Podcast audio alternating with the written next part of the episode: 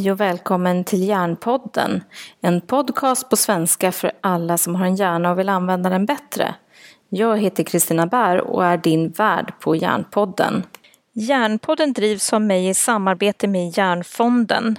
Och Hjärnfonden är en ideell insamlingsstiftelse utan statligt stöd som har till uppgift att samla in och fördela pengar till forskning samt informera om hela hjärnan och alla dess sjukdomar, skador och funktionsnedsättningar.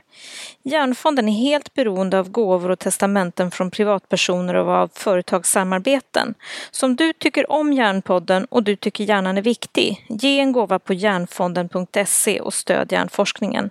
Glöm inte att skriva Järnpodden i din gåva så vi vet var pengarna kom ifrån. I det här avsnittet träffar jag Lena Skogholm som har skrivit en fantastiskt bra bok som heter Bemötandekoden. Både Lena och jag är medlemmar av Sveriges talarförening och delar intresset för hjärnan och kommunikation. Lena är beteendevetare och pedagog så tillsammans ska vi prata om hur kommunikation kan påverka vårt samspel. Välkommen in!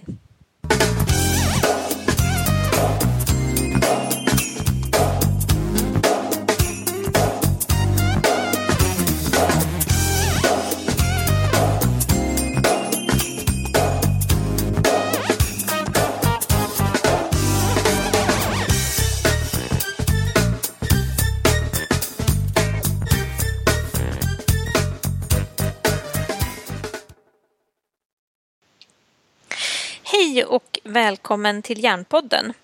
Nu är det dags för mig att presentera en av mina talarföreningskollegor som heter Lena Skogholm. Välkommen Lena! Tack så mycket! Dig har jag ju bjudit in därför att du har gjort en fantastisk insats med att ge ut en bok som heter Bemötandekoden.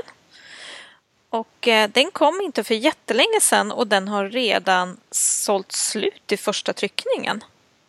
Mm.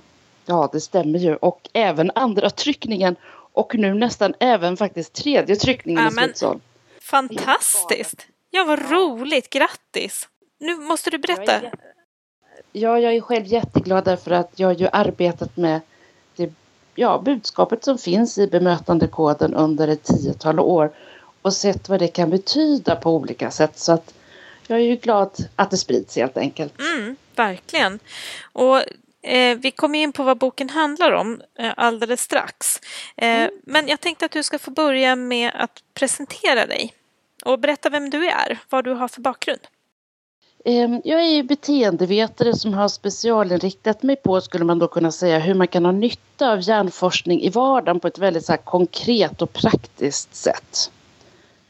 Och eh, ja, anledningen till detta det är väl att jag jag har alltid varit väldigt så intresserad av vad är det som händer människor emellan och när någon gör på ett visst sätt så jag minns ett av mina första minnen är faktiskt när jag är från treårsåldern. Jag står med mina fyra syskon mm, bredvid min docksäng som jag har fått av min mamma och pappa och nya dockan där och, och de står där och är med mig och leker med mig och pappa tar ett foto. Att jag, redan där och då så hade jag reflektionen med mig. Ja, men, åh nu gör de så här och då känner jag så här. Så att jag tror att det är ett intresse som har funnits med mig väldigt länge eh, och därför så ledde det till att jag utbildade mig till beteendevetare. Och sen har jag då alltid varit så nyfiken på hjärnforskning. Vad händer där uppe? Mm. Kan vi ha någon nytta av att känna till det? Mm. Jag håller ju med dig. Jag tycker att det är det roligaste som man kan ägna sig åt. Mm. Så det är väl därför vi sitter här och har det här samtalet du och jag gissar jag. Ja, eh, berätta hur det kom det sig att du till slut vågade skriva boken? Mm. Jo, jag har ju som sagt arbetat med eh, hur vi kan ha nytta av hjärnforskning i vardagen de sista tio åren. Och jag tror jag faktiskt redan första året fick frågan, har, ska du inte skriva en bok om det här? Mm. Eh, så att det har ju legat ett tankefrö där inne och eh, sen är jag en, en person som jag vill gärna liksom kolla av verkligen, ja, men funkar det här på riktigt? Är det hållbart? Blir mm. det till hjälp för oss? Mm. Så för mig var det viktigt att ha på fötterna. Dels med olika kundundersökningar, medarbetarundersökningar när jag vänt mig till olika arbetsplatser. Mm. Och dels också för egen del att liksom samla på mig kunskap så att, så att det blir gediget. Mm. Och sen så tar det ett litet tag att skriva en bok och, och till slut kom den ut helt enkelt. Mm. Fantastiskt kul. Eh, berätta, eh, vad, om du ska beskriva boken, vad den innehåller för någon som inte har läst den. Vad är det Mm. det går ut på? Man skulle kunna säga att eh, varje kapitel, det är åtta kapitel och ett bonuskapitel. Och varje kapitel kan man säga öppnar som ett litet fönster in i hjärnan. Mm. Ja, bildligt sett då. Ja. Och då tittar vi på en hjärnforskning eh, som beskriver de biologiska ramar vi har att förhålla oss till. Mm.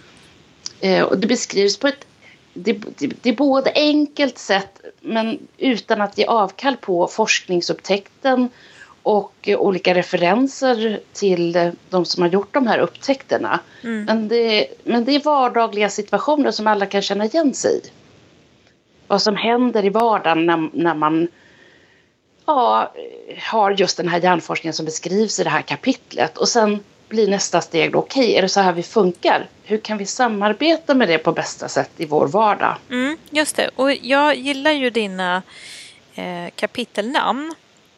Eh, Mm. Till exempel så heter de så här, koden till den ordlösa kommunikationen. Eller koden till varför känslor smittar snabbare än förkylningar. Jag tycker Mm. det är precis klockrent. Eh, för det är ju liksom någonstans som där, den igenkänningen som gör att det blir angeläget att ta till sig den här forskningen när vi förstår, liksom, vi går in i ett rum och så känner vi att det är någon som har bråkat här. Vi kanske inte vet Mm. exakt vem, men vi känner att det är så. Mm. Om vi är någorlunda receptiva. Liksom. Eh, och, och det är ju jätteintressant hur, hur man liksom kan förhålla sig i det. Men det är det som jag tycker också kan ge oss så mycket som människor, både på jobbet och hemma.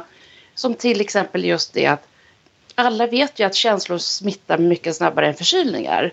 För man möter någon som är, är, är glad och eh, hejar trevligt om man går och handlar mat till exempel. Eller om man möter den där andra, det andra kassabiträdet som kanske inte hejar så trevligt. Så allt smittar ju direkt och omedelbart och skapar en känsla hos oss då naturligtvis. Och med varje känsla kommer ju också en, en typ av handlingsplan även om den kan vara väldigt liten. Eh, för om det är någon sån här glad, varm, trevlig person ja då vill vi ju vara det tillbaka. Vi kanske dröjer oss kvar några extra liksom, sekunder eller någon minut. Mm. Och vi blir mer jag- uppmärksamma på varandra och är- varandras önskningar. Exakt, precis så. Mm. Och är det tvärtom att det inte är så bra känsla som man blir smittad med då vill man ju helst därifrån. Precis. Eller blir det mm, ganska otrevligt tillbaka. Exakt. Och det är det som jag tycker är så spännande. Varför är det så här? Det är ju det jag kan aldrig sluta fascineras. Så det här är ju som en passion och ett verkligen stort intresse för mig. Varför är det så? Och då beskriver jag ju där i just det kapitlet om den fantastiska upptäckten som italienska forskare gjorde i mitten av 90-talet om varför vi smittar. Just det. Tänker du spegelneuron eller? Ja men precis. Mm, precis. Där, fick, där, där gjorde de ju den upptäckten av en slump att eh, när vi gör någonting så skickar vi per automatik en impuls till den andres hjärna att göra samma sak via de här speciella neuronerna som fick namnet spegelneuronerna. Då. Mm, just det. Och det häftiga med spegelneuronerna är ju att när vi, när vi ser en person göra samma sak så kommer ju våra spegelneuron aktiveras som om vi gjorde samma sak fast vi inte gör det. Exakt. Och då kan vi känna i oss vad den andra förmedlar. Ja, precis. Och, och det tycker jag är lite coolt om man då tänker det här ett längre steg. Det är ju väldigt svårt att ljuga för någon annan om vi avslöjar oss med tonfall eller kroppsspråk eller någonting sånt där. Mm. För det känner ju omgivningen. Ja men exakt, man kan ju tro att man hela, egentligen hela, hela ens jag med tonfall, kroppsspråk sänder ut signaler jag vill inte vara här och så försöker man skärpa till sig och medvetet låta kanske lite trevlig men man känner ju av de omedvetna signalerna jättetydligt. Mm. Eh, Visst är det så? Ja. Eh, så och då tänker jag det som du också gör med din bok, det är också att ta det här till ett arbetsperspektiv. Mm. Och, och, det tycker jag är jätteviktigt. Och jag har eh, ganska nyligen intervjuat eh, en person om konflikter och kommer också eh, sända den när vi pratar så kommer den ha varit sänd redan. När vi, när vi sänder det här programmet så kommer den redan vara ute. Men mm. i konfliktsituation så är just det att vi slutar lyssna på varandra. Ja. Och ofta, det, det, är ju så lätt om det är konflikter att det eskalerar och sen den ena går till en liten attack. Den andra svarar med en kanske lika stor eller li, eh, lite mer attackläge. Och så byggs det på en spiral i attack. Och, och, och här har vi ju spegelneuronernas funktion så att om jag går till attack då har du gjort, du har gett en impuls till den andra att gå till attack. Det är bara så. Och det är därför jag tänker att alltså alla som jobbar med människor på olika sätt, där det är samspel människor emellan och det är ju nästan alla yrken. Eh, och jag tänker framför allt där det är lite svårare situationer. Det kan vara svåra samtal eller situationer som av olika anledningar kan vara svåra. Då är det ju jättebra om man känner till det här att du har sånt stort ansvar i din roll, yrkesroll. Därför att det du sänder ut, det, du förändrar layouten på hjärnan hos den du möter. Mm. Och där tänker jag det viktiga är ju det här ansvaret som sändare. Mm. Inte bara mottagare. Alltså Exakt. Man kan, och även om man blir bemött på ett eh, sätt så kan man också eh, vara avväpnande tillbaka om man är medveten om vad som händer. Eh, och det här tänker jag är ju en av de sakerna som man kan träna på faktiskt. Exakt. Eh, precis så. För om du vet att du har vi har ju, tänker jag, egentligen så här mentala superkrafter. Om du vet att du kan påverka den andres hjärna genom ditt sätt att agera. Alltså du kan ge en impuls hur du vill att den andra ska agera genom ditt eget beteende. Men det, det, man behöver ju träna, vi är lite olika vi människor. Men det är ju precis med hjärnan som med muskler. Att det vi tränar på det växer sig starkare och vi har en tendens att göra mer av det vid nästa tillfälle. Mm. Och där är också viktigt, tänker jag, det här med smittan som vi pratar om i känslorna. Det är att om vi eh, föregår med gott exempel mm. eh, så kommer ju det också smitta. Därför man får en, en möjlig arsenal av olika eh, vad ska jag säga, beteendestrategier. Exakt, exakt därför att det vi sänder ut via vårt beteende det blir per automatik en presumtiv handlingsplan för den andra att ta till. Precis. Och även om inte vi ser det i vår situation just där och då så kan vi med säkerhet veta att det har ändå landat mm. hos den andra. Så nästa gång kanske det blir det. Precis, och det här tycker jag är det roligaste när man jobbar med barn och ungdomar. Att mm. De kommer ju aldrig, eh, eller väldigt sällan, ska man säga, eh, erkänna inför en att man har sagt någonting bra när man sitter och diskuterar om man har satt en gräns eller man har på något sätt visat på vad man tycker bör ske.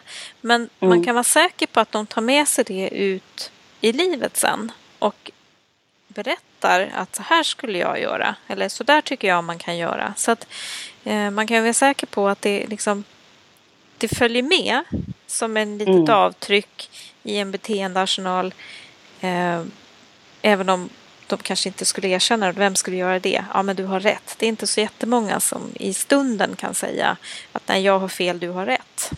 Nej, men exakt. Men man kan ändå själv känna sig trygg Eh, med att ge den här impacten som du beskriver. Många gånger så är det ju så att vi själva gärna vill ha liksom kvitto tillbaka att det har gått in. För att vi själva ska fortsätta med vårt beteende som vi tror på. Men vi vill gärna ha det där kvittot. Och då tycker jag att man kan känna sig trygg och säker även om man inte får ett kvitto i just den situationen. Men att fortsätta att vara eh, proaktiv med det beteende som man vill ska bli i situationen. Och vara lite ihärdig och inte ge upp. Utan veta liksom och ha den här tryggheten i sig. Mm. Eh, så den här boken, vad har du fått för respons från arbetsplatser?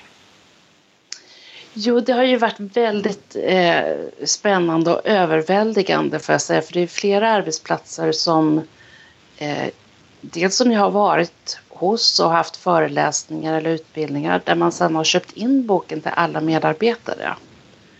Eh, för att arbeta eh, långsiktigt och behålla arbetet i verksamheten med de här frågorna. Det kan vara bemötande ex externt mot medborgare eller kunder. Det kan också handla om ett bemötande internt som också då handlar om den sociala arbetsmiljön som ju är så jätteviktig för att man ska må bra på jobbet och som verkligen också är på agendan nu sen de här nya riktlinjerna från Arbetsmiljöverket kom i förra året. Mm, precis. Eh, och, och där tänker jag också, det här är ju inte någonting som är självklart. För vi kommer från olika sammanhang, olika familjer, olika sociala situationer. Eh, så att det är ju inte självklart att vi beter oss på samma sätt och, och får samma säga, tolkning av situationer. Och därför är det viktigt att vi börjar prata om den här normsättningen eller hur, hur ska vi uppföra oss mot varandra? Hur ska vi vara på jobbet? Mm. Och det gillar jag med din bok, att den tar ju upp liksom varför vi ska göra det. Mm. Men precis, därför att ja, vi alla kommer med våra både personligheter, vi, vi, jag, jag brukar alltid tänka och säga att vi kommer ju ur våra mammors magor som en riktig liten guldklimp till världen. Mm. Men den här, och där finns det vissa ramar i, vi kommer ut på lite olika typer av guldklimpar. Mm. Sen sker en, en väldigt stark prägling för vi är ju inte riktigt klara, eller vår hjärna är ju inte riktigt klar eh, hos oss människobarn. Mm. I djurens värld, de, blir, de, de är ju utvecklade mycket mer Ja, verkligen. De börjar knalla ut, direkt liksom. Jajamensan. ja, men, men vi människor behöver tas hand om i många, många år så vi är inte riktigt klara vilket gör att vi har en extremt formbar hjärna. Mm. Därför den inte blir riktigt klar mm. förrän vi kommer ut. Vilket gör att eh, vår familj, den uppväxtmiljö vi har får en väldigt stark prägling. Mm. Och det förstår vi också tack vare spegelneuronerna för ett barn som då har växt upp i en viss typ av miljö har ju fått den här prägling via spegelneuronerna mm. och är fulladdad med presumtiva handlingsplaner mm. att ta till i olika situationer. Eh, och sen möts alla de här på en arbetsplats då med många olika ingångar. Och, det finns ju Sören Kierkegaard, den danska mm. filosofen, har ju ett jättefint uttryck när han menar att vi måste ju eh, vi, vi behöver ju veta kanske mer än den andra men först och främst måste vi förstå var den andra befinner sig. Mm. Och jag, jag, jag vill gärna ta det ytterligare ett steg vidare för att jag pratar om att i boken om att vi har eh, vi har som ett neurolandskap mm. inne i vår hjärna. Det vill säga att vi har lite olika storlek, olika storlek på de olika delarna som har olika funktioner. Mm. Vi har lite olika nätverk och så är det. Mm. Och nyckeln, tänker jag, för ett bra bemötande och respektfullt bemötande eh, utan också att jaga på, på sig själv naturligtvis, det handlar ju inte alls om det.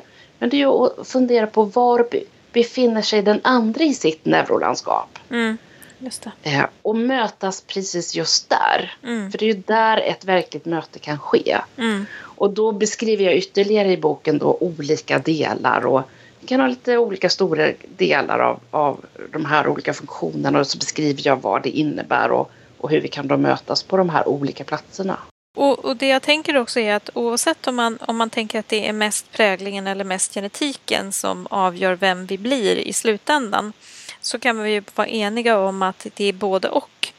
Och oavsett så kommer vi ju behöva lyssna in på fler nivåer än bara orddelen eh, när vi kommunicerar med varandra. Eh, så att det är både tonfall, och det tar du upp jättefint, och sen så tänker jag också på det här tonfall, innehåll, ordval. Mm. Det är många sådana här triggers som man kan tänka sig att man faller i fällan av.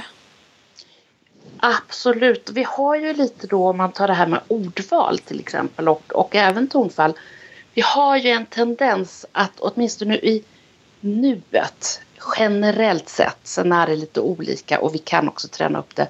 Men vi har en tendens att se det lite negativt mm. först. Det. Och det handlar ju om att, att våra förfäder på savannen, de skulle ju först skanna av farorna för mm. att sen kunna njuta av det goda i livet. Mm, just det. Hade man en banan framför sig och jättegärna ville ha den och så kommer ett lejon springande i full fart mot den. Vad ska jag reagera på? Men det är ju så självklart. Mm. Vi måste först kolla av farorna mm. och sen tar vi bananen. Mm. Och det innebär att vi ofta har de här negativa antennerna är lite utfällda mm. och kollar av. Är det någon fara? Är det något hot? Är det något problem som ska lösas? Och gärna liksom går igång på det hela tiden. Och det kan då färga av sig i vårt språk, att vi har lite åt det negativa hållet. Om vi inte har tränat upp det eller fått en annan typ av prägling i vår barndom till exempel. Eh, barnen frågar efter någonting, nej men det kan vi inte göra nu. Att det kommer lite så automatiskt. Jo, jag förstår dig, men nu är det så här. Mm. Och det är klart, hur, hur, hur känner man då när man får det mot sig? Inte mm. så bra. Mm. För man vill ju bli lyssnad på. Och, och det som jag tycker om också är den här synen på att om vi ska kunna mötas så måste vi mötas på den planhalva där vi nu befinner oss. Om jag är rädd då kan mm. jag inte bli bemött med sakargument. Nej, precis. Det går inte, utan jag behöver Nej. få tryggheten. Ja. För att det är det behovet som jag uttrycker när jag är rädd. Ja. Eh, och det gillar jag skarpt. Med att liksom förstå att vi kan faktiskt lära oss att tolka vad det är för sändning och mm. möta det på ett adekvat sätt. Men exakt precis så.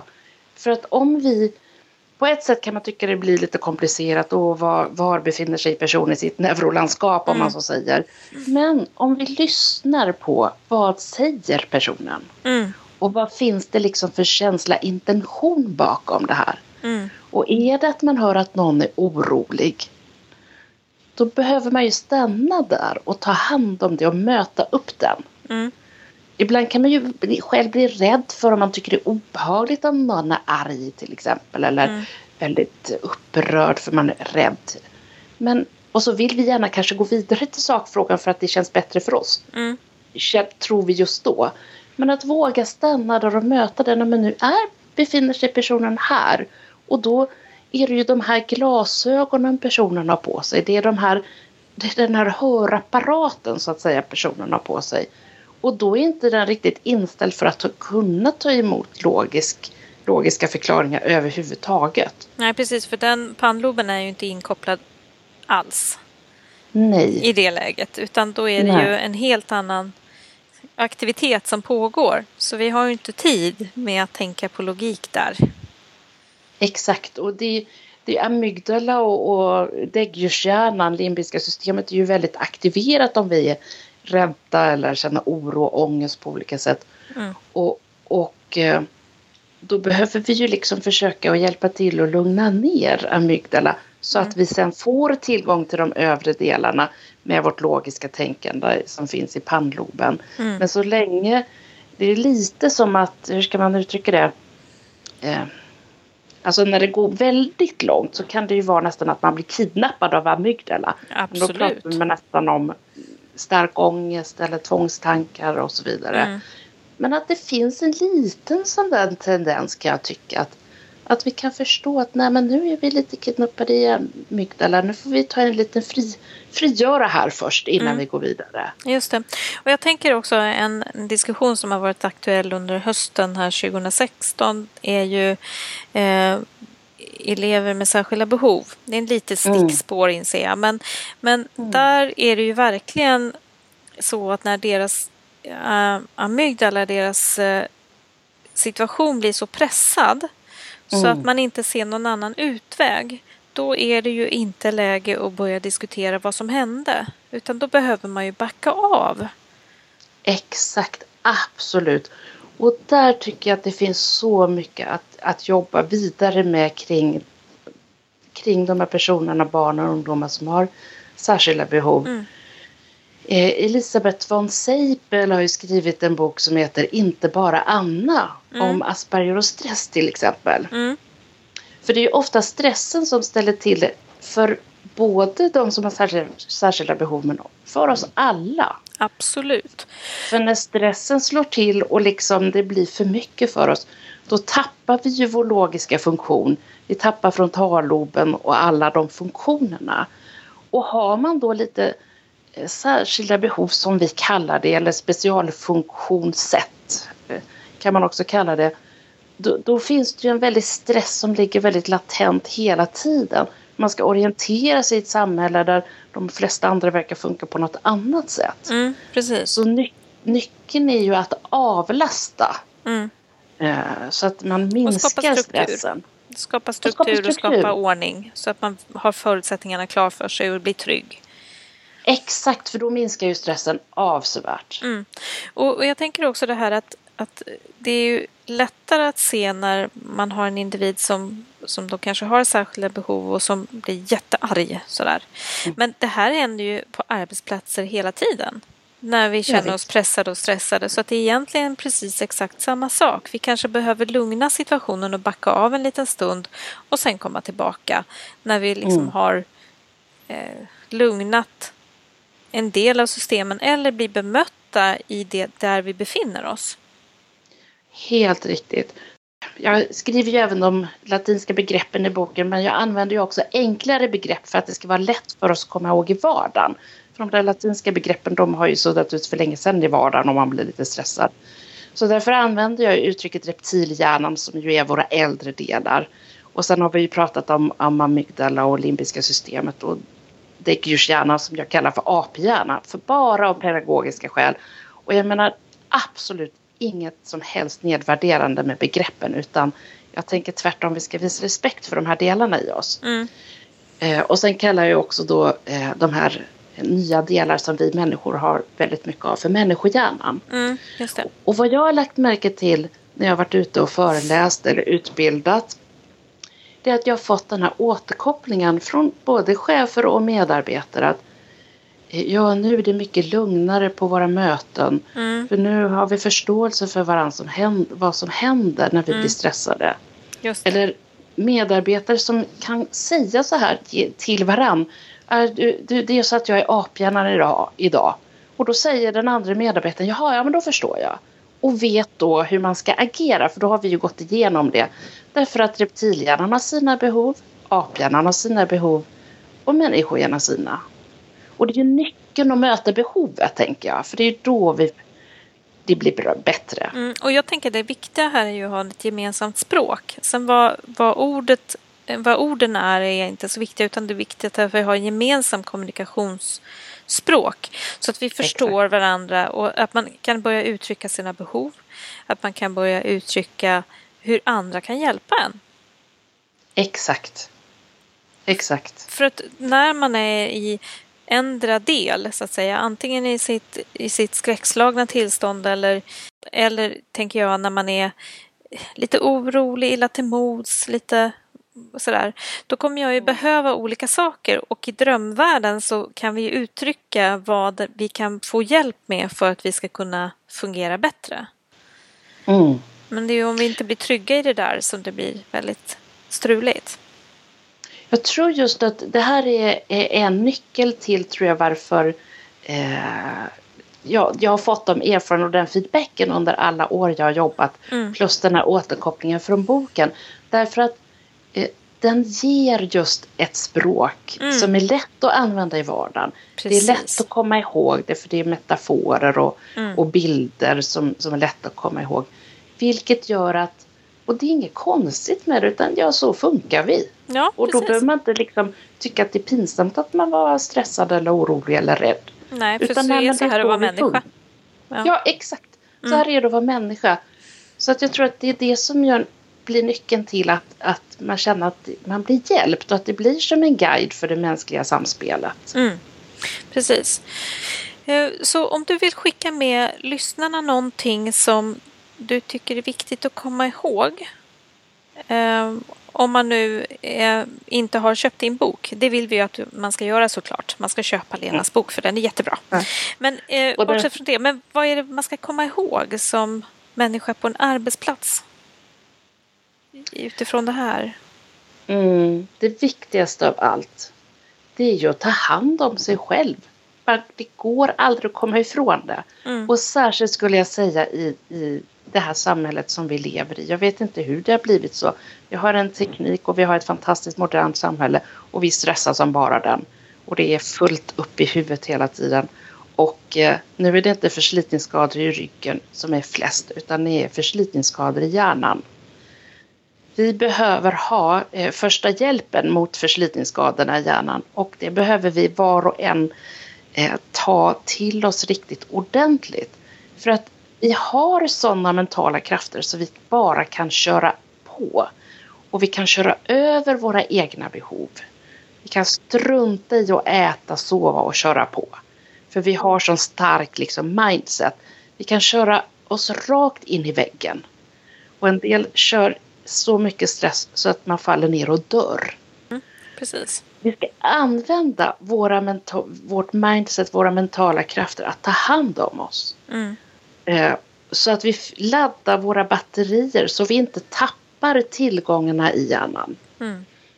Jag pratar också om, om, vi har som tre stycken olika motivationssystem som driver oss framåt. Men jag bara tar dem väldigt kort. Ja. Eh, så har, vi har ju hotsystemet som går igång när vi har något hot framför oss. Mm. Verkligt eller som vi bara tror kan vara ett hot, det spelar ingen roll. Och då duschas stresshormonerna ut i kroppen. Och då förstår vi att det tar energi från oss. Vi har ett, eh, man kan kalla det för målsökande systemet. Alltså det är när man ja, går igång på ett projekt på jobbet som man blir väldigt engagerad i till exempel. Eller man har satt några nya mål för sig själv eller man ska planera en resa eller någonting sånt. Alltså man är väldigt så engagerad och driven och nyfiken och man kan nästan inte släppa tanken på det här. Och det här handlar ju om när våra förfäder skulle gå på jakt för att få mat. Då var ju de tvungna att ha lite tunnelseende mot, mot liksom bytet för att inte Börjar stanna och lukta på någon blomma på vägen till exempel. Japp. Så att vi får lite tunnelseende när vi går in i det där läget och det känns ju ofta väldigt kul. Men vi ska också veta att det där tar energi från oss. Och energi är en nyckelfråga för hjärnan går ju på energi hela tiden. Så brist på energi blir förslitningsskador i hjärnan. Sen har vi det här fina grö, som jag kallar för eh, gröna sköna trygghetssystemet. Det tredje av de här tre systemen. Det är ju när vi inte har något hot. Alltså inget lejon som springer och ska äta upp oss om vi tänker våra förfäder. Eh, vi, vi har ätit oss mätta så vi behöver inte själva gå på jakt efter någonting. Utan här kunde våra förfäder ligga och ta det lugnt på savannen. Lukta på den där fina blomman bredvid och ligga där och ladda batterierna. Precis. Och ibland i vårt samhälle så undrar jag om, om vi är lite väl mycket i, i det blåa och sen hoppar vi ner till det röda för vi är så trötta. Och så glömmer vi det där och att ja, ta det lugnt och ladda batterierna. Mm, det tror jag också. Jag tror vi har en eh, nästan lite kritisk inställning till det här vila-systemet eller vila-behovet. Exakt. Och det tror jag vi måste var och en till mans eh, liksom göra en liten årsbokslut med eller en nystart eller budget på eller hur man nu ska säga. Alltså vara väldigt, eh, liksom identifiera hur ser jag på det där med vila? Hur ser jag på andra som vilar eller se, tycker jag att de latar sig? Det där är intressant tycker jag. Det är många som tycker att människor kan vara lata för att de inte är aktiva hela tiden. Men det kanske är så att de vilar. Och här behöver man ju verkligen titta på attityder och på eh, behov och förstå att även vila behövs även om man gillar och har mycket att göra. Helt riktigt. Och eh, jag, jag, vet, jag har suttit med lite olika arbetsgrupper och, och hört eh, när man ska berätta inför hösten eller inför vårens arbete. Hur många, det är så många som säger så här, ja det är så mycket nu. Jag har jättemycket nu. Som om det nästan är en statussak eller att man inte får erkänna att man har det lugnt. Eller att man kanske, om du förstår mig rätt, eldar upp sig som man tror man har också väldigt mycket. Mm, precis. Och jag tänker också att många yrken har ju en årsvariation. Mm. Och det är som att man normaliserar högsäsongen som normalläge. Istället för att tänka att eh, högsäsongen är en tillfällig eh, situation. Inte någonting som ska vara hela tiden. Eh, och det där tror jag är viktigt också att erkänna att ja, men under vissa perioder så kan vi se att det är lite mindre aktivitet och ja, eh, och då kanske man också får tid för den här reflektionen som man behöver eller återhämtningen som man behöver och ge, ge varandra tillåtelse för det. Men där är det inte helt enkelt. Det är som att man bara får vila på semestern. Det är så sant allt det där och där tycker jag om man nästan tar den här bilden av den kidnappade hjärnan igen. Det är som att vi nästan kidnappar i det här systemet. Att det ska vara fullt upp och man får inte eh, ta det för lugnt eller eh, du ska visa upp agendan eller du ska vara den där duktiga flickan eller duktiga mannen eh, som gör alla de där sakerna. Eh, istället för att bara säga, nej men det är ju att våga prata om de här sakerna. Mm. Att, och, efter, och det här är så starka krafter tror jag. Därför att vi i Sverige, vi lever, vi har ju en väldigt individorienterad kultur generellt. Yeah. Och vi är en prestationskultur, alltså vi ska prestera saker. Och, och så lever vi i Sverige och du som individ kan bli vad du vill. Och på alla arbetsplatser och skolor och förskolan sätter man mål. Du ska jobba mot mål. Och det är, har blivit en sanning som man tror inte man kan göra på något annat sätt. Men jag träffade en, eller en före detta kollega, jag har jobbat som specialpedagog och eh, också pedagog i skolans värld. Och en före detta kollega sa en väldigt klok sak. Hon har alltså jobbat i skolans värld i 45 år. Sett då decennier med olika, ja, det kommer och går olika trender. Och hon sa så här, så jag undrar om det är så bra med alla de där målen man sätter och ska hålla kolla av hela tiden. Förr jobbar man liksom på och fick allt gjort ändå. Och mycket lugnare. Och jag mm. såg någonstans också det här med att har jag ingen referens på det där, men jag såg någonstans att man kan bli olycklig av att sätta mål. Eh, för, att just eh, eh om man inte når fram exakt till målet utan ba, bara inom situationstecken når mm. 90 procent av det man hade tänkt, då tycker man att man har gjort en förlust. Och det ger ju en förlustkänsla i vår hjärna som handlar om brist på belöningssubstans, eh, alltså brist på dopamin då. Ja. Eh, och det kan man ju fundera över om man hela tiden ska jobba mot mål. Eh, vad det skapar att aldrig känna att man når fram. Exakt. Eh, Så det kan man ju verkligen klura på om hon har rätt i faktiskt. Det kan man klura på. Det var, eh, ibland har jag varit inne när man, i olika verksamheter där man mäter statistik av olika slag. Det är telefonsamtal. Ja, ni har tagit alla de här men ni missar ett. Mm, precis. Ja, då har man inte nått målet. Nej. Och trots att det var ett helt fantastiskt resultat. Mm så blir det liksom det här smolk i glädjebägaren. Och så kan man inte få energi av det bra man har gjort. Exakt, och jag tror att det här är ju viktigt att man på något sätt eh, har en dialog i sig själv med andra i sin arbetsgrupp. Att man börjar eh, liksom, eh, kommunicera vad man faktiskt åstadkommer också. Ja. Eh, det är otroligt. Så jag, jag tänker här är någonstans hela kulturen är och det här tror jag man kan inte komma runt det utan att titta på sin egen attityd och sin egen känsla för det. Eh, mm. hur, hur, hur är mitt förhållande till prestation? Hur är mitt förhållande till eh, hur man ska uppföra sig, hur man ska vara? Liksom. Och att det finns också öppna forum där man kan prata om de här sakerna på jobbet. Och att det är okej att dels att man lyfter allt positivt istället för att nu ska vi se hur vi undviker stress. Vi ska undvika saker och vi ska nå målen till 100% Titta på allt man gör och titta på istället hur kan vi skapa en bra social arbetsmiljö. För går man omkring och undviker saker då kommer man på nollläge tänker jag. Vi behöver skapa något bra. Sen har det också varit, när vi har jobbat med de här motivationssystemen så, så blir ju kontentan av allt det, det blir att vi behöver gödsla vår gröna trygghetsplätt. För de andra får automatiskt så mycket gödsel.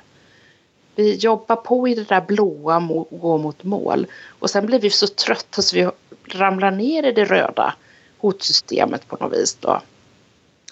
Men det här gröna har lite fått vika på foten på grund av vårt prestationssamhälle och individorienterade samhälle och så vidare. Så därför behöver vi medvetet gödsla vårt Precis. trygghetssystem.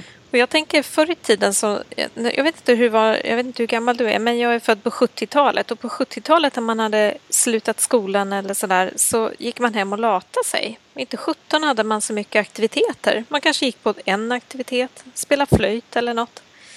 Eh, men det var inte alls så där att, att hela familjen hade en massa sysselsättningar och skulle eh, självförverkliga sig på fritiden. Ja, det har du helt rätt i. Jag är ju född på 60-talet så att, oh, visst var det så. Mm. Så det var vila. Precis, man gick hem och hade faktiskt ganska tråkigt skulle jag säga. Mm. Därför att det fanns inte ett, en uppsjö av tv-kanaler, det fanns ingen mobiltelefon att sysselsätta sig med. Det fanns, jag menar, skulle man ha ett telefonsamtal så fick man sitta hemma och vänta vid sin telefon. Ja. Kommer du ihåg? Och ville du titta på tv, ja det är helt galet. Jag tänker på när man ville titta på tv. Ja, då fick du sitta och titta på klockan bra länge innan det börjar något vid fem sex tiden Exakt. Eh, och den testbilden ser man ju aldrig nu för nu är det program hela dygnet runt i princip. Så att jag tänker någonstans det här, den här eh tiden för att ha tråkigt innebär ju i alla fall i min värld, en tid för att också lära känna sig själv och stå ut med att vara själv och och eh, att ha tråkigt. Och den tiden har vi, det är verkligen en bristvara idag. Ja, och när du landar på det sättet och ja, och jag tänker, det är ju konstigt egentligen att vi ska kalla det för att ha tråkigt. Man kan ju landa och ligga och vila och ta det lite lugnt. Mm, för då hinner man ju tänka tankar klart. Mm, precis, alltså jag, jag tänker ju så här. För mig är det kvalitetstid. Jag älskar jag att ha tråkigt. Det är det bästa ja, jag vet. jag förstår det precis. Jag, ja. och jag tycker också det är toppenbra. Men jag förstår också, för vi har ju satt det epitetet på det och mm. jag är ju också involverad i, i den här kulturen där vi på något vis har det här epitetet till att det är ett, att ha tråkigt. Mm. Men, men att få ta det lugnt och ligga och filosofera och, och det är ju då nya tankar kan väckas till liv och vi tankar energi för vår hjärna så att den blir liksom redo till nästa gång. Mm. Och jag tänker också en annan sak eh, som vi inte har pratat om och som, som eh, ligger lite utanför det här avsnittet men bara en tanke handlar ju om kreativitet. Mm. Eh, och insikter och idéer de kommer ju i regel när vi vilar. Ja, precis. Och, och, det märker jag när jag som företagare har ganska lite att göra på sommaren. Eh, så det innebär ju att man får ganska långa sommarlov. Mm. Och då är det ju en enormt fascinerande tid för när man har ledigt länge på sommaren så har man ju en, alltså en trave med idéer när man kommer till hösten. Ja, det är fantastiskt. Mm. Och jag, jag, precis som alla, många av oss andra är, är ju också fångade i det här att man gärna går mot mål och Mm. Eh, man är van att köra på och sådär. Så att allt det här som jag skriver om i boken det får jag använda för egen del också naturligtvis. Mm. Då. Absolut. Eh, och jag har lagt märke till att eh, det, allt det här leder ut till egen självinsikt också. Jag har lagt märke till att jag gärna drar iväg i det där blåa. För att det är kul. Jag blir så engagerad lätt och jag är, jag är nyfiken av mig så jag kan bli engagerad i allt möjligt. Eh, så jag tränar mig hela tiden då att ja, men jag, får, jag får gå mot mål på ett grönt sätt. Mm, just det. Och jag liksom vrider till det för att jag ska eh, ta det lite lugnare och jag kan ju faktiskt göra saker fortfarande fast jag gör dem på ett grönt sätt. Mm, precis, absolut. Äh. Så om vi ska runda av eh, det här intressanta området hur vi ska ta hand om vår hjärna. Eh, vad ska vi skicka med? Jag skickar med det som jag träffade en eh, arbetsgrupp ganska nyligen. För det kan gälla både arbetsgruppen och eh, en själv som individ. Mm. Då var det just, man fick uppgift att nämn tre till fem saker som gödslar din egen eh, gröna trygghetsplätt. Mm. Alltså saker som du mår bra av. Mm. Saker som får dina ögon att lysa. Eller saker som får din själ att sjunga. Mm. Det som du känner, mm, åh, nu mår jag bra, jag blir glad av det här. Mm. Och det är ju så olika för vi är olika. Det kan vara att gå i skogen, läsa en bok, sitta och filosofera, springa. vara med vänner, mm. springa, mm. yoga, ja, allt möjligt. Det vi gillar. Så att vi medvetande gör oss själva, men det här är tankar, ja, energi. Mm. Och sen var nästa uppgift också, vad, hur kan jag gödsla gruppens gröna plätt? Mm. Så man har det på en gruppnivå, mm. gruppperspektiv. Eh, hur, kan jag, hur kan jag gödsla gruppens gröna plätt? Mm. Det kan vara hur jag uppmärksammar kollegorna, eh, hur jag kanske hälsar, jag tar mig tid att prata med, uppmärksammar om någon kanske inte mår så bra. Och så får man skriva tre till fem saker som man gör för att gödsla gruppens gröna plätt. Mm. Och sen var det så roligt för sen köpte de ju in en sån här grön rund matta som de har på jobbet. Så att varje morgon står de vid den där gröna mattan när de har sina olika möten. Det var så bra. Och sen var det en annan gång, om jag bara avslutar med det. Det var, eh, då var det några kollegor som såg sin andra kollega må lite dåligt. Och hon sa så här, nej jag mår inte så bra, jag måste gå ut här på lunchen och eh, ja, får se hur det blir på eftermiddagen. Och då gick de andra kollegorna ihop och så sa de så här, nej men nu, nu ska vi gödsla hennes gröna plätt. Och så har de skrivit jättefina saker till henne. Och lämnat vid skrivbordet. Så när hon kom tillbaka då hade hon en lång lista liksom med fina saker som de hade skrivit för att mm. gödsla hennes gröna plätt. Mm. Precis. Och det där tänker jag kan vi ta med oss alla till mans. Att vi behöver vara rädda om oss och vara rädda om vårt hjärnkapital. Mm. Mm. Så det får bli vårt slutord. Tack snälla Lena för att du har tagit dig tid att vara med i Hjärnpodden och jag är jätteglad att du ville vara med.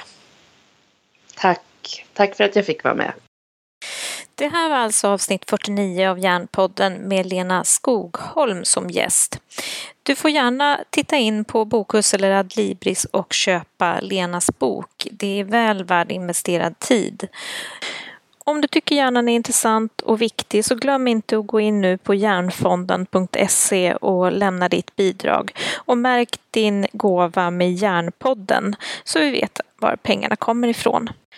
Vill du ha kontakt med mig så mejlar du på kristina.exist.se eller kommenterar på Facebook eller på poddens sida antingen på iTunes eller på exist.se under kategori Hjärnpodden. På återhörande i Hjärnpodden